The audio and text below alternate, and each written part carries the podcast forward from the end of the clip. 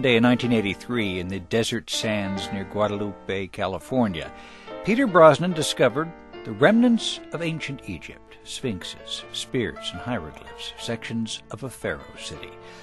But Mr. Brosnan knew he hadn't stumbled upon some previously unearthed outpost of Egyptian civilization. After all, these relics were made of plaster and glass. They included tobacco tins and cough syrup bottles. Peter Brosnan knew that he had located the enormous buried set of Cecil B. DeMille's 1923 epic silent film, The Ten Commandments. And since that day, Mr. Brosnan, who is a documentary filmmaker, and archaeologist John Parker have been working to excavate it. Peter Brosnan joins us from the studios of NPR West. Thanks very much for being with us. Oh, my pleasure. Remind us first about this film. It was it almost defined the term epic. A cast of thousands who were in the desert for six weeks, thousands of animals. This was one of the very first of the epics, and at the time, the largest motion picture set ever built. Mm-hmm. It was a very, very big moneymaker, and it really cemented DeMille's reputation as maker of biblical epics. Why did he order the set buried? First and foremost, he was afraid that if he left the set standing, rival filmmakers would come along, film a quick epic on it, and be on the street with their film. But another reason we found is that DeMille had a contract with the property owners, which required him to remove everything that he had brought up there. And by the time he finished filming, he was way over budget and way behind schedule. So I think it was just quicker and cheaper to take the set down and bury it, which mm-hmm. is what he did. And he apparently did it with a great deal of secrecy. Well, how did you find out about it? Back in 1983, an old buddy of mine, Bruce Cardozo, we had gone to the NYU Film School together. Um, he began telling me this crazy story about Cecil B. DeMille burying sphinxes in the middle of California. Then Bruce showed me a copy of DeMille's autobiography, in which he jokes about archaeologists a thousand years from now finding buried sphinxes and thinking they've found some unknown Egyptian civilization in the middle of California.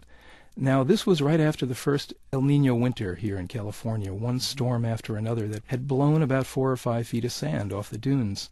So, for the first time in 60 years, acres and acres of buried statuary, plaster and wood and concrete, was uncovered and just staring up at us out of the sand.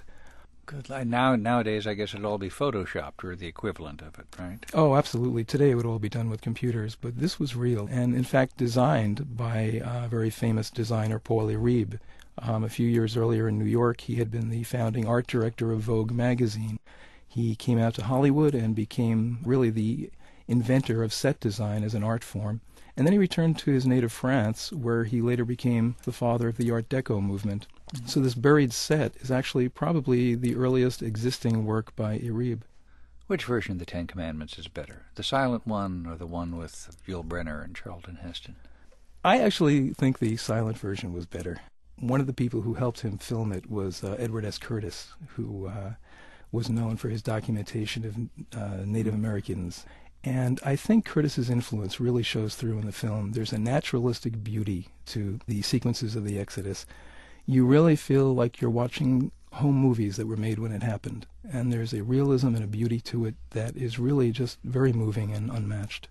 What do you think uncovering this buried set has to say about movie making and, and the history of how film developed? Filmmaking, movies are really the great art form of the 20th century. And sadly, we have saved so little from those early films. In most cases, even the films themselves are gone. I think 70 or 80 percent of the silent films don't even exist anymore. But we also have here a very rare and precious piece of early Hollywood. We have an actual motion picture set, set, one of the great sets from the silent days.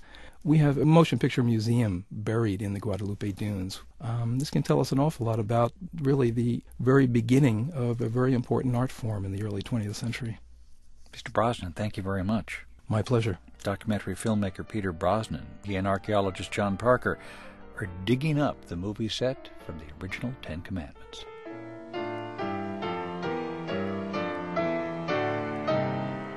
And to learn more about Peter Brosnan's excavation, you can visit our website, npr.org.